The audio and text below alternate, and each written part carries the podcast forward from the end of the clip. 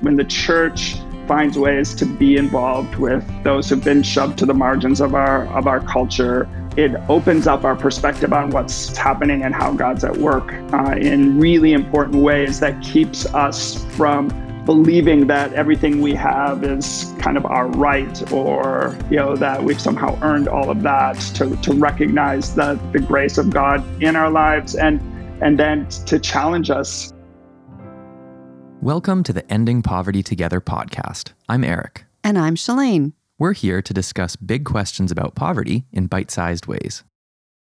Today we have Dave Witt, a missional network developer for International Teams Canada, otherwise known as iTeams. For the past 17 years, Dave has worked in partnership with a group of churches in Hamilton, Ontario to develop the True City Network. Dave and his wife Allison met while serving for 10 years as missionaries in the Philippines. They enjoy calling the ever evolving diversity of Hamilton's North End home. Dave, welcome to the podcast. Thanks. It's good to be with you. Yeah, thanks for being here, Dave. We uh, appreciate your time and we're looking forward to learning more about the True City Network and about the work that you're doing in Hamilton. But we'd love to start with having you answer the question that we ask everybody. Would you please finish the sentence? Poverty is.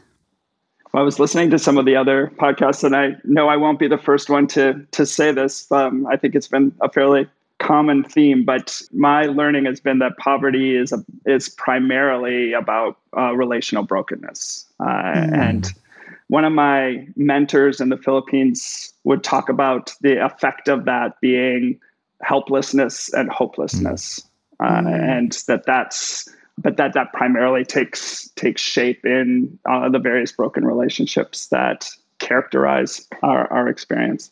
Great, thanks. So uh, Dave, would you share a bit with us about iTeams and your role with the organization? And then also, can you help us understand right from the get go what is the difference between iTeams, True City, and uh, hmm. what is your role with those those projects? Sure. So yeah, iTeams is an organization that's primarily working, at least the Canadian organization, primarily working uh, out of a transformational development perspective really looking at uh, how the gospel makes uh, a, a, difference in the way that we live our lives and and trying to take the best of development but understanding it through a gospel lens kind of been a transition i'm um, just that i would identify myself as living for 10 years as a missionary in the philippines you know, just kind of speaks about some of the transition that our organization's been through as we've mm. come to understand some of the nature of the way that that you you engage another culture, you make make a difference. You know, I spent 10 years in the Philippines working among the urban poor and just understanding what I brought that was beneficial and what I had to learn there um, mm-hmm. uh, really was was quite uh, transformational for for me mm-hmm. personally. And so my role now with the organization was trying to take some of what I learned in the Philippines from my Filipino brothers and sisters and see what that would look like in a Canadian urban context. You know, we we learned a lot about the way that the place where you live makes a difference. Um, mm-hmm. So, uh, an understanding of uh, how God's at work in a particular place, uh, and and how poverty takes different forms in different places. And so, yeah, the Canadian context is very different than the Philippine context, but most of of what we've done here uh, has its roots in in what we learned from uh, being missionaries in the Philippines. I'd love it if you would expand on that a little bit more and just explain for us what was it like going from a ministry focus on urban poor communities in the Philippines to actually working in an urban Canadian context?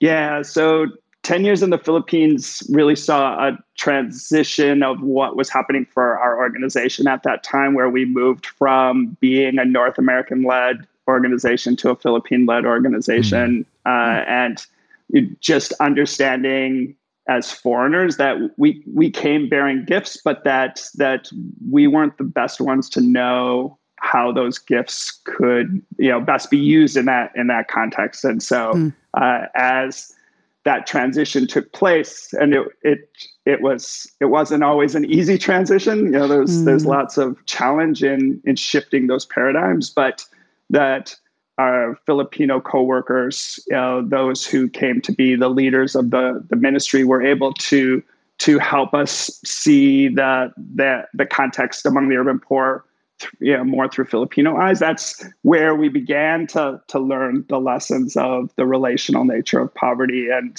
and that it wasn't just fixable. You know, I think uh, as you know, coming from North American context, we often came with with short term fix it kinds mm. of perspectives uh, and very task oriented. If we could just get these these tasks done, that that will will solve the problem um, or you know just more simplistic perspectives on how the gospel fits into that. Yeah, and you ask about that transition back to Canadian context. I think there's a story that I often tell that probably characterizes this most. When my wife and I and our two sons moved back to Canada, we were at the time, you know, living on uh, an income that was below the low income cutoff in Canada. Um, mm. And so just understanding that from a Canadian perspective, we were poor um, mm. was was disorienting, and then we were living in a uh, on a uh, in a community in a neighborhood where there was significant challenge of mm. poverty challenges, uh, and our next door neighbors. You know, I came to learn that they actually had a household income, you know, significantly more than ours, but that they were regularly dealing with you know huge um, relational brokenness and mm-hmm. one day hmm. their their three year old son you know showed up on our front door at like 7.30 in the morning and it was during the summer but you know just in shorts you know was dirty you know it's not running down his nose it looked very much like you know uh, someone we might have encountered in a philippine squatter mm. area you know a child there and and it really brought home for me how poverty isn't primarily about how much money you're making or mm. you know it, it had to do with the fact that there was marriage issues and um, multiple people moving in and out of the home and and um, you know uh, substance abuse issues and those kinds of things and mm. and so really helped give us a paradigm that that you know in working among um, those uh, who've been pushed to the margins in the Canadian context you mm. you have to to think maybe in different ways than than secular poverty alleviation might initially give you give you ideas about. Mm-hmm. Mm-hmm. And that really was going to be my next question: is what does poverty alleviation work look like in your urban Canadian context? Because it sounds like you're already hinting at there's maybe some unique considerations to be made. Yeah, I think one of the things that I came to understand as we were transitioning here is is that the talking about people as poor just wasn't something that happened that often uh, in the Canadian context. Um, I was doing um, some research to try to help my, you know, it was helping me understand it was a process towards a master's degree. And I was trying to compare and contrast poverty in the Philippines to what I was experiencing mm. here in Canada. I can remember interviewing a woman who was the director of one of the uh, social service agencies here in, in Hamilton and asking her what she felt, who were the poor, what did poverty look like? And she she kind of turned on me and, and pretty you know strongly said, we don't refer to people as poor mm. here as as taken aback as I was by that, I was I was struck by you know, this was her way of protecting those that she cared deeply about, who mm. she hmm. was working with, because to refer to people as poor was such a shaming concept here. Mm, you know right. that that that somehow in the Canadian context, poverty is a moral issue, and if you're poor, somehow you're morally inferior, or that's the mm. that's kind of the the underlying implication often that's here. And so I, I wouldn't say that term poverty alleviation is a term that gets used very often mm-hmm. uh, in an urban context and you know for some good reasons because you don't want to be shaming of people and othering them um, mm-hmm. uh, but also because of the individualism i'd say that runs in our culture you there's no room for some of the systemic reasons that people might find themselves pushed to the margins. Um, mm-hmm. We just assume that well it must be their fault at some level and to avoid that we just you know try to not talk about being poor hmm. Hmm. so i'm curious dave what phrases what terms do you use oftentimes it's just a moving away from from the generalization um, mm-hmm. of, of poverty and looking more at the specifics so an, another kind of recognition that I had in the process of that transition was that, you know, when you look at scripture, the way that the, the terms that are used for the poor in scripture are often relational terms, you know, so it's the hmm. widow and the orphan and the foreigner um, mm. who who are who characterize those on the margins in in scripture. And that helped me to get a sense of the the fact that, oh, so this is primarily primarily relational.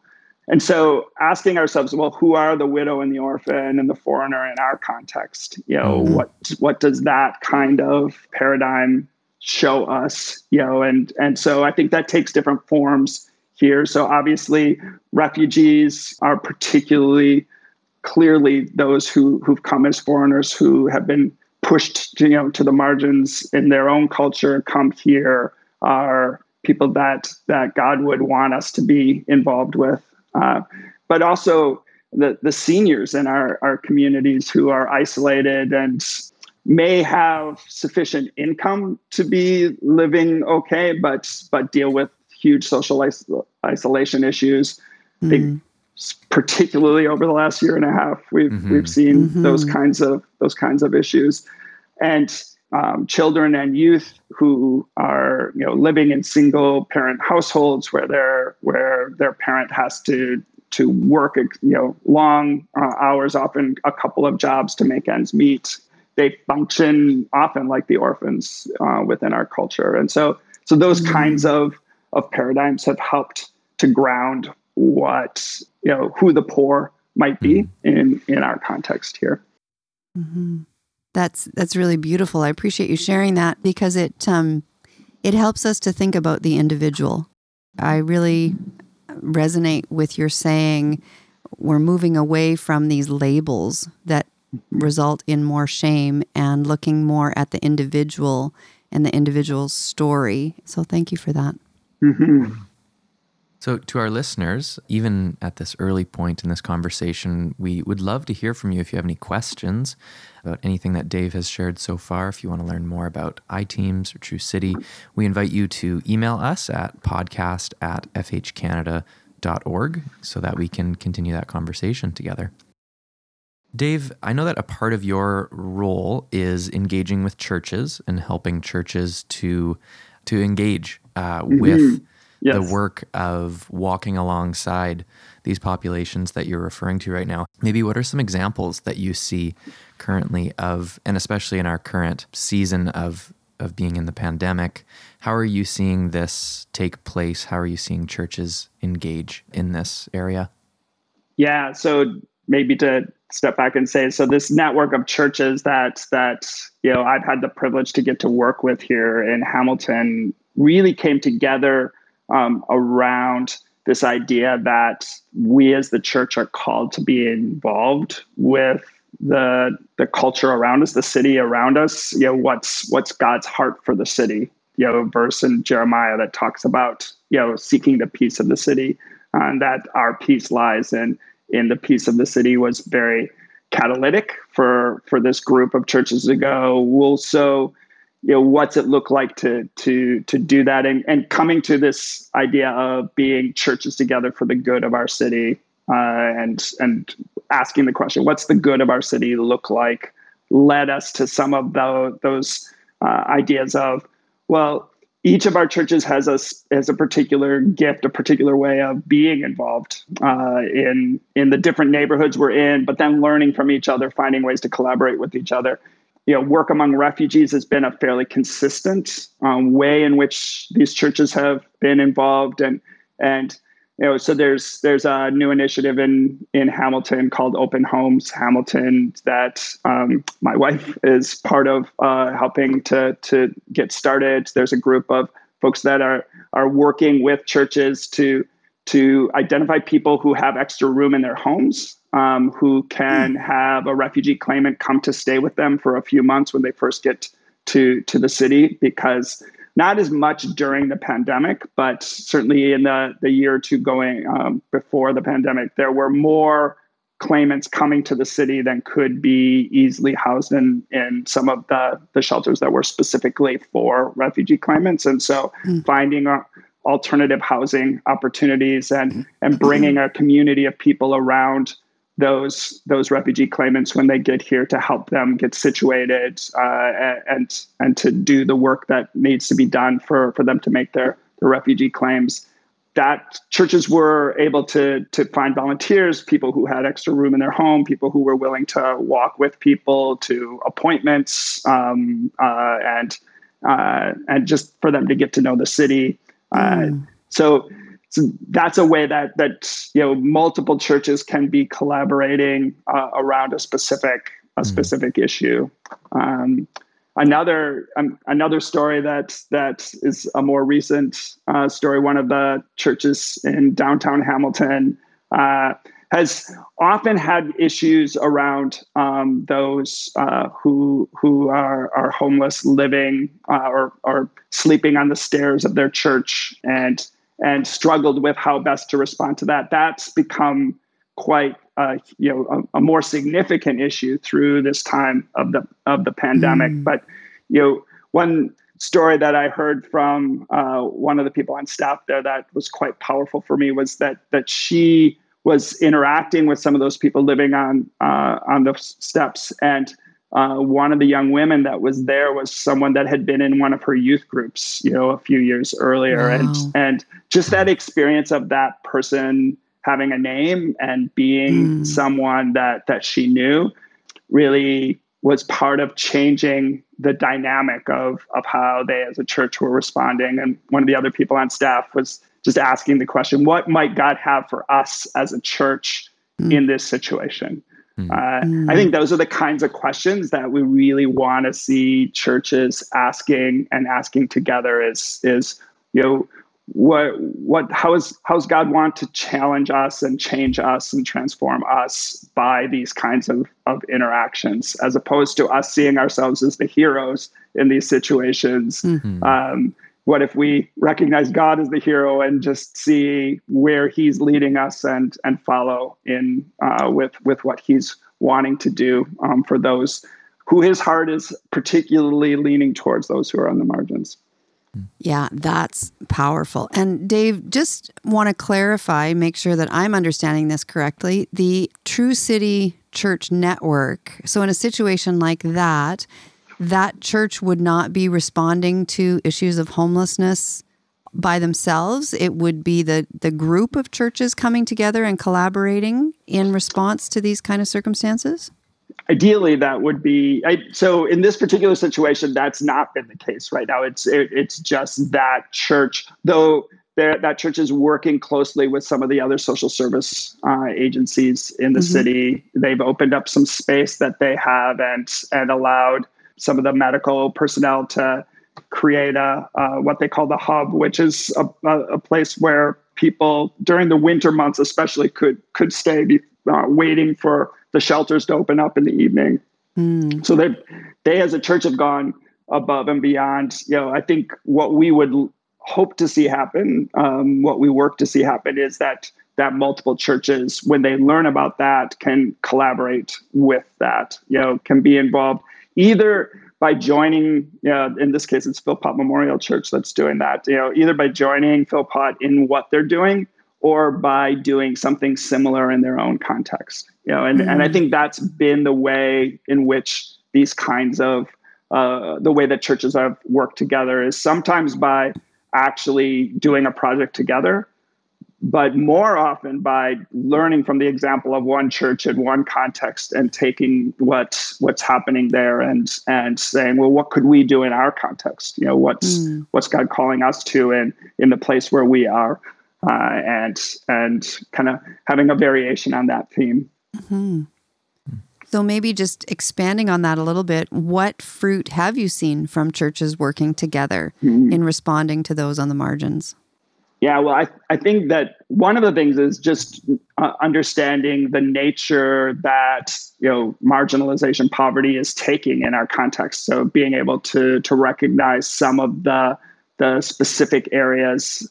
So you know, talked about refugees, you know, talked about some of the homeless population, but but also you know significant issues around mental health. You know how do mm-hmm. we as churches walk with those who are experiencing mental health challenges um, both within our congregations and in the broader community? You know some some of the youth in in our our city that you know are are facing challenges because of of home life and how do churches collaborate you know some around that. So some some ways that youth groups and youth ministries are are working together. You know indigenous justice, I think, has been another area that we've recognized. Uh, um, we're not too far from the Six Nations Reserve. There's a significant urban Aboriginal population in, in Hamilton. We're only just beginning to understand as churches how what does it look like to be people of peace uh, in those kinds mm-hmm. of hmm. relationships? How do we how do we even establish relationship uh, given the role that the church has too often had in in those places. What does it What does it look like for us? Yeah, to to be advocates, um, to to be friends to those who've who've experienced um, those kinds of challenges. So so just mm-hmm. being able to name some of those mm-hmm. those yeah. challenges, you know. Uh, environmental stewardship would be another another one of those kinds of, of things that yeah, I share an office with folks from A Rocha. So, hmm. you know, oh. I'm aware of yeah, just the the, the beautiful ways that they're uh, helping us as the church to to engage uh, with the environment. And so once we understand some of the nature of those those situations, then how we can ask churches, well, which of these areas are you already doing something in? Mm-hmm. Oftentimes, pastors are unaware of the ways in which people within their congregations are already engaging um, right. in in those things, and it's hmm. it's a lot about listening and and yeah. recognizing who's already engaged in that, helping those people to to make the link between something they're passionate about and what it what how that is an overflow of of the work of the gospel in their lives and and that that motivates them you know maybe one simple example is is you know we've seen churches uh, volu- you know uh, volunteering in local schools you know to do tutoring to support teachers you know, to to help um, with after school programs mm. or sports programs you know there's numerous ways that that churches have been able to come alongside of of a school in a context where there is a lot of challenges for for for the children and and enrich what's happening in that that school context. Hmm.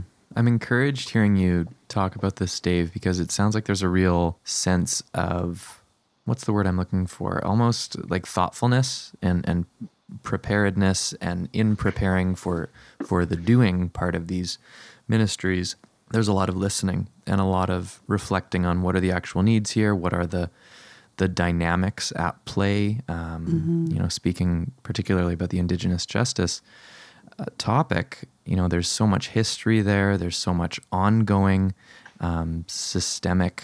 There's just so much to be aware of, even in this moment. And so I appreciate that you're speaking about this real posture of taking the time to listen, to learn, um, which is very much in line with with Food for the Hungry's um, mm-hmm. approach to to working with and walking with communities, it, it starts out with really just listening first, uh, which is such a valuable valuable part of this conversation. Um, mm-hmm. Dave, I'm curious from your perspective, and I know that I have a bit of a, a cheat sheet here of topics to ask you about, but I know that you kind of hold this this view that it is really um, a crucial part of the spiritual health of Christians um, to be in relationship with those who are experiencing material poverty or, or uh, the various forms of poverty we've been discussing.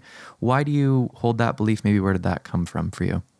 Yeah, well, I think that started for me, you know, well, probably even before the Philippines, but in the our time in the Philippines in particular, mm-hmm. you know, just I saw the ways in which my faith grew by encountering the the poor and seeing their faith, their ability to trust God uh, in the midst of of real life mm-hmm. challenge. You know, I I've never had to trust God in the the ways that I saw some of my Filipino brothers and sisters mm. trusting God for for His provision, and and you know, it's not it's not the kind of of life that we wanted for them, but but within that life, they they could see God at work in ways that I've you know um, struggled to mm. to let God work. You know, and and so so I I feel that that I've seen that continue here. You know, mm. when when the when the church finds ways to be involved with with those who've been shoved to the margins of our of our culture,